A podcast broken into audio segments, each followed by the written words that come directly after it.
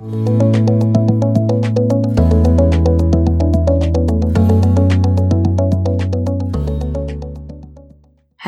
and welcome to European Pharmaceutical Reviews podcast, supported by bioMérieux. In this second episode in our Advanced Therapy Medicinal Products ATMPs series, we'll be discussing how academics and industry are collaborating to advance cell and gene therapies and more, with Jérôme Larghero, Director of the Department of Biotherapies and the MEARY Center for Cell and Gene Therapy in the Hospital Saint Louis, APHP, and Julian Textoris, Vice President, Global Medical Affairs, Immunoassays, and Host Response at bioMérieux. My name is Hannah Balfour. I'm the Assistant Editor of European Pharmaceutical Review, and I will be your host today. So far, more than 100 cell and gene therapies have been approved in markets worldwide, and at least 400 more are currently under development. In this podcast, Jerome and Julian will discuss the importance of collaboration between academics and other industry stakeholders in driving cell and gene therapy development, and why improving quality control alongside therapies is critical to successful product development and delivery. Well, hi, Jerome. Thank you for joining me for this podcast. And also, welcome to you too, Julian. Thank you for joining us to give your insights into cell and gene therapies. So, to start us off, Jerome, can you tell me what is the MEARY Center of Cell and Gene Therapy? Thank you very much. The MEARY Center is a center which is dedicated to the manufacturing of cell and gene therapy. And this center is located in Saint Louis Hospital in Paris, one of the 39 hospitals of a group uh, which is called uh, APHP. This center is thus an academic center dedicated to cell and gene therapy and to collaboration for projects uh, that are run both with academic and industrial partners. Great. And Jerome, what is the role of the MEARY Center in developing cell and gene therapies? We have thought our role and the project of the MEARY Center was based on the fact to develop, optimize some manufacturing process and to run them through early phase clinical trials. So the, the very basic idea is to help our collaborators to put into the clinic some process, likely in phase one, phase two, and maybe phase three trial. But we we have no idea to have commercial product manufacturing as an example. We are really here to be at the forefront of the development of, of a process and its industrialization. Great. And Julian, on your end, bioMérieux is a leader in in vitro diagnostics. So, can you tell me what role that company has in cell and gene therapy? Sure. Hi, Anna. So, indeed, bioMérieux is uh, an in vitro diagnostic company, pure diagnostic player, and we provide innovative diagnostic solutions to address mainly public health challenges, uh, such as improving you know, patient health, protect consumer health. And, and really, that part of protecting consumer health is the focus of the industry branch of bioMérieux. We have two worldwide leadership position in microbiology, both for clinical and industrial uh, application. And so, regarding really cell and gene therapy, it's really providing instrument, reagents, IT solutions now in order to provide quality controls and tools all along the chain, you know, raw materials, process controls, environmental monitoring, and also, of course, uh, finished, uh, finished product control. What's really important is, of course, time to result and automation that are critical, and this is particularly, and we'll probably discuss that for cell and gene therapies. Fabulous. And obviously, cell and gene therapies are a really booming sector of drug development. Is this going to be a revolution in medicine? What's your view on the sector? So that's indeed a revolution. It's funny to see that, you know, when I started medical school 20 years ago, gene therapy was really a dream. And we saw that become true. Okay, so it really came from research and first attempts to something where today we have manufactured products that provide a cure for people that had no hopes in many uh, different areas in medicine. So it's really completely changing the landscape and providing, yes, great hopes uh, for patients. Absolutely. It's becoming massively important, especially for the treatment of rare diseases as well as much as cancers and autoimmunity. So, what type of products are being developed and manufactured at the MEARY Center? Uh, we plan and we develop different products for different pathology.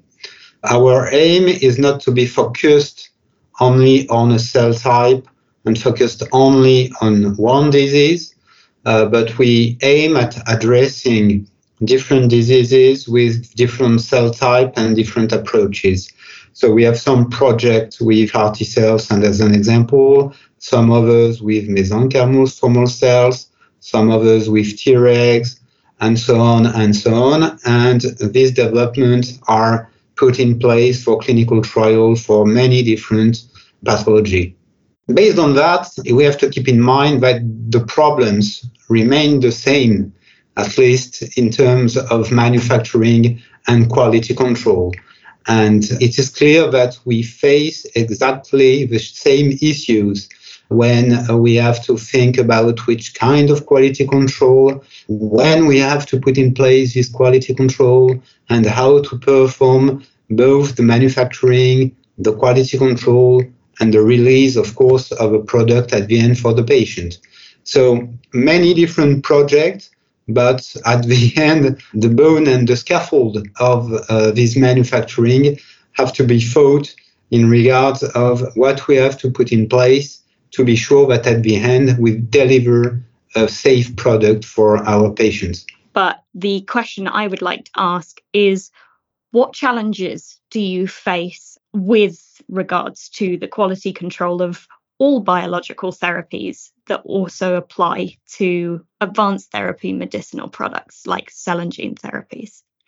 Uh, I would say that there is likely many challenges. Maybe the first one is which kind of quality controls are we supposed to perform on our product?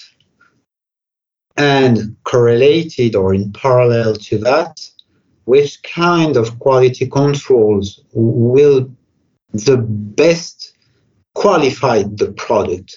Have we chosen the best quality control to qualify the product? So this is the first challenge. Maybe the second challenge is, are we able to perform the, all this quality control during the process and at the end of the process? Or should we try to put in place only some of them and to subcontract others quality control? And to whom are we supposed to subcontract these quality controls? Um, we, we have to keep in mind that when you subcontract a quality control, you are supposed and it is required to subcontract to laboratories uh, which are authorized and GMP authorized. So there is as well a question of how I fulfill all the different regulation when I put in place quality controls. Because we always fought to this regulation in terms of manufacturing, but at the end this is the same in terms of quality control.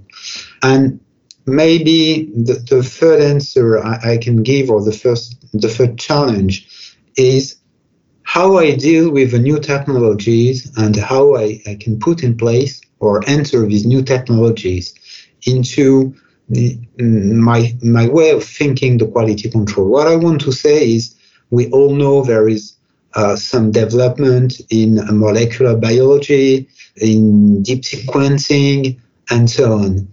How I how I imagine these new technologies in the field of quality control, which is supposed to uh, specifically be um, addressed to my drug product uh, and for which I need the results as soon as possible.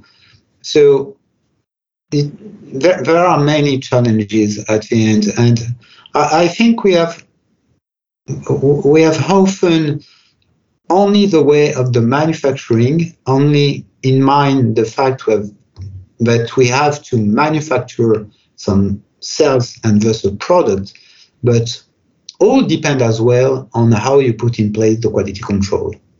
And so, Jérôme, bioMérieux and the MEARY Center have been collaborating for, for years now. Would you agree that collaboration between academic and industry players uh, is important to support the development of a cell and gene therapy market?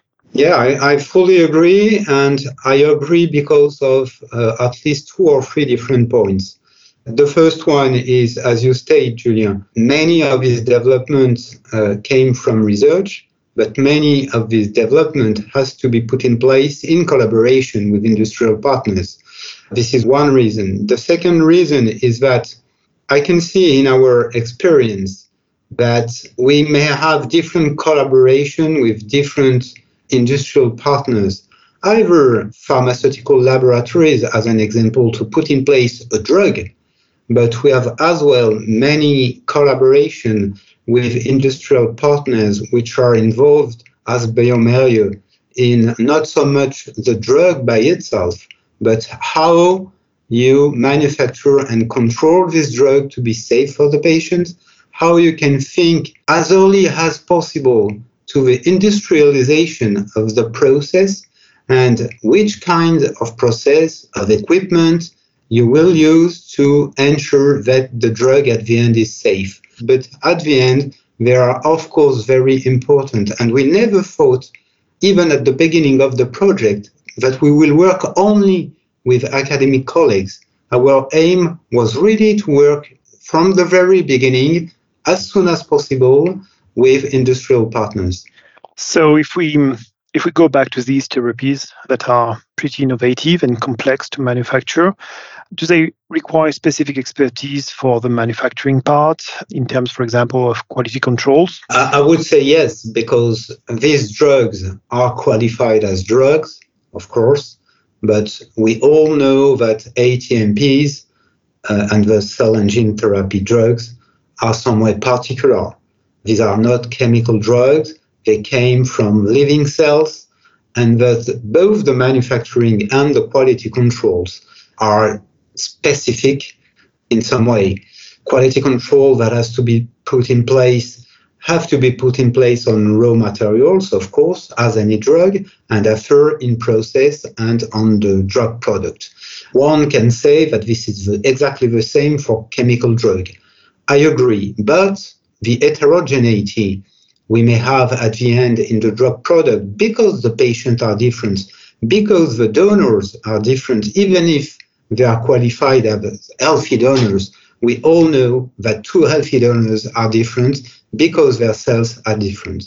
Whatever, at the end, we are supposed to have robust, reproducible processes to run this process.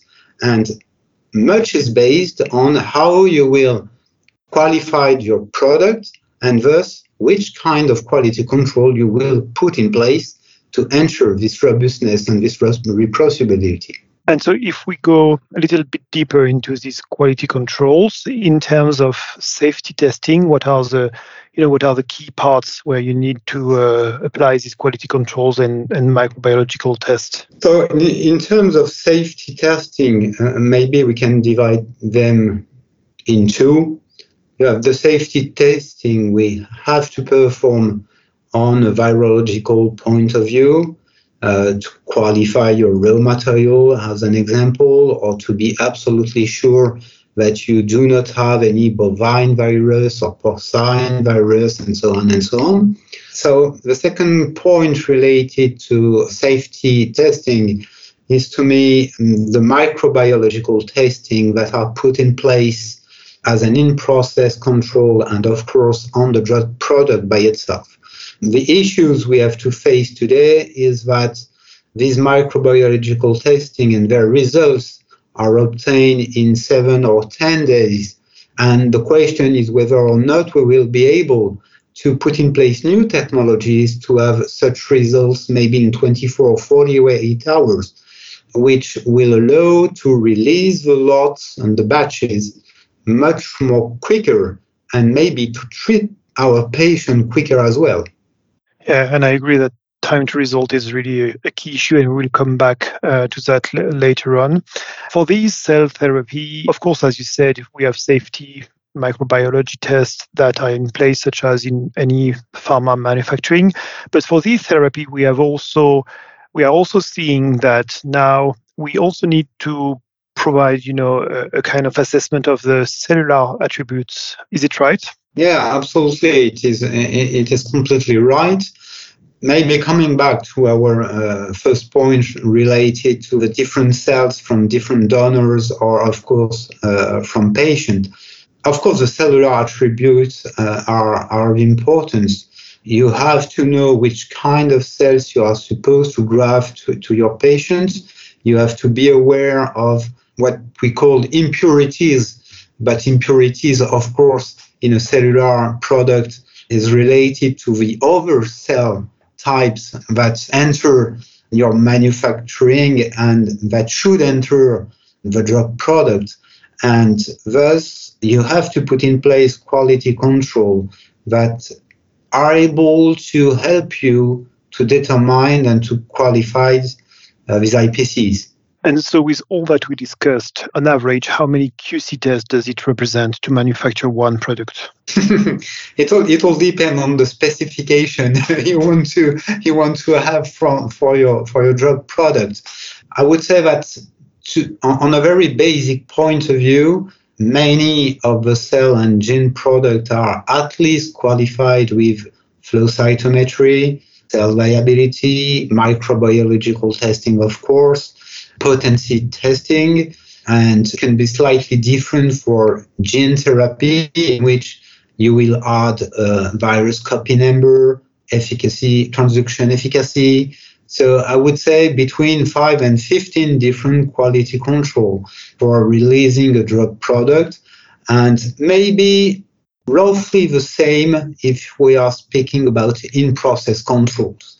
Maybe, maybe not so much, but at least five to 10 maybe for in process control. And with so many QCs, what's really the cost, uh, you know, of QC on uh, on the overall cost of manufacturing? For example, if we take the example of a CAR T product, what represent QC cost uh, for that? Well, the the question of QC is maybe more difficult to answer just in saying well, for one batch, this is 10% of the of the global manufacturing, because I think we we easily forgot that when you perform one QC, you are supposed to have put in place all the qualification, all the validation of your methods, and it takes a long, long time to put in place all this validation and all this qualification. So I think that all this cost of developing your quality control should be included as well as the cost for one batch. So yeah, the quality control could represent some way between 10 to 20 percent of the cost of your uh, the whole drug product.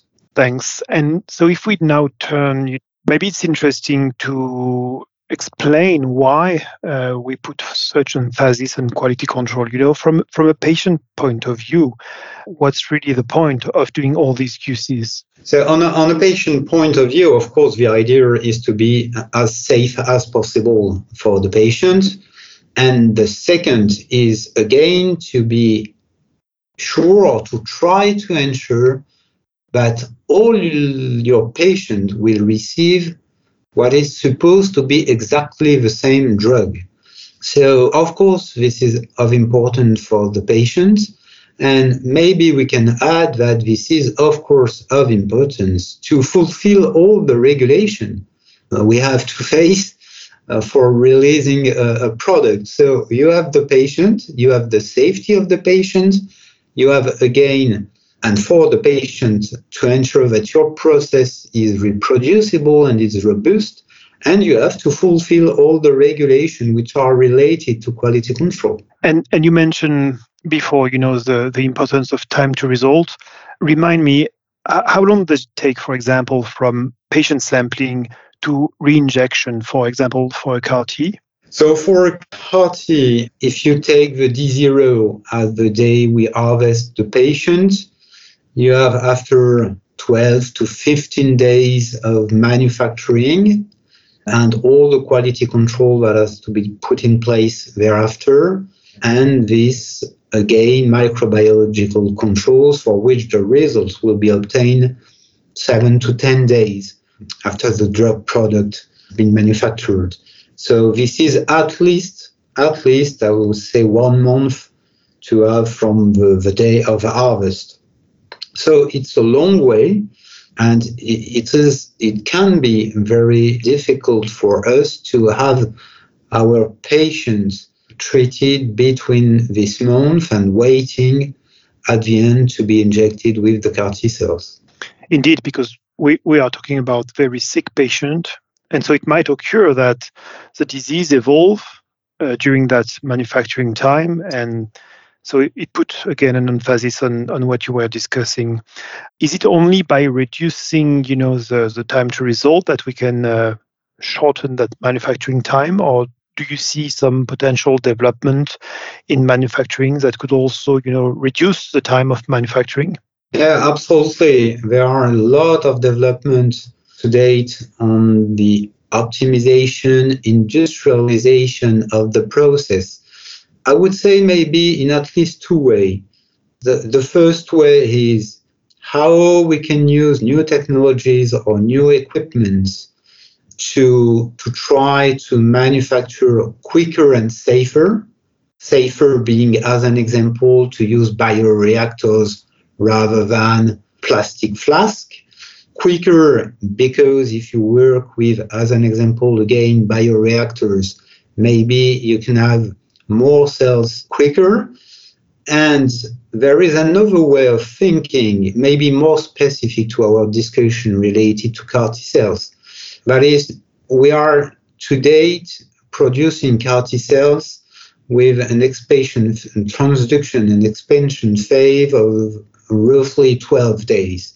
The idea could be as well to say, okay, is it really necessary to ex vivo expand CAR T cell during 12 days?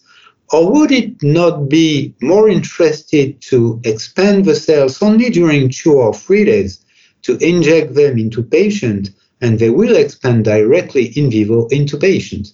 So there are a lot of, of discussion of, of way we can think differently, either differently if you want, uh, as we just say for, for CAR T cells, and slightly very differently on how we put in place the manufacturing process and the quality control which are associated. How we can industrialize this process, how we can use different process, different technologies. There are much thinking to date, as an example, on microfluidic processes. Uh, this is a- another way likely to improve the bioproduction processes, and this is the same for quality control, of course. And indeed, if we can reach, because I think I read somewhere that we could expect to manufacture in two, three days. So it would mean that the sterility testing to release product would be five times, you know, the time of manufacturing, and, and that's that's indeed not possible.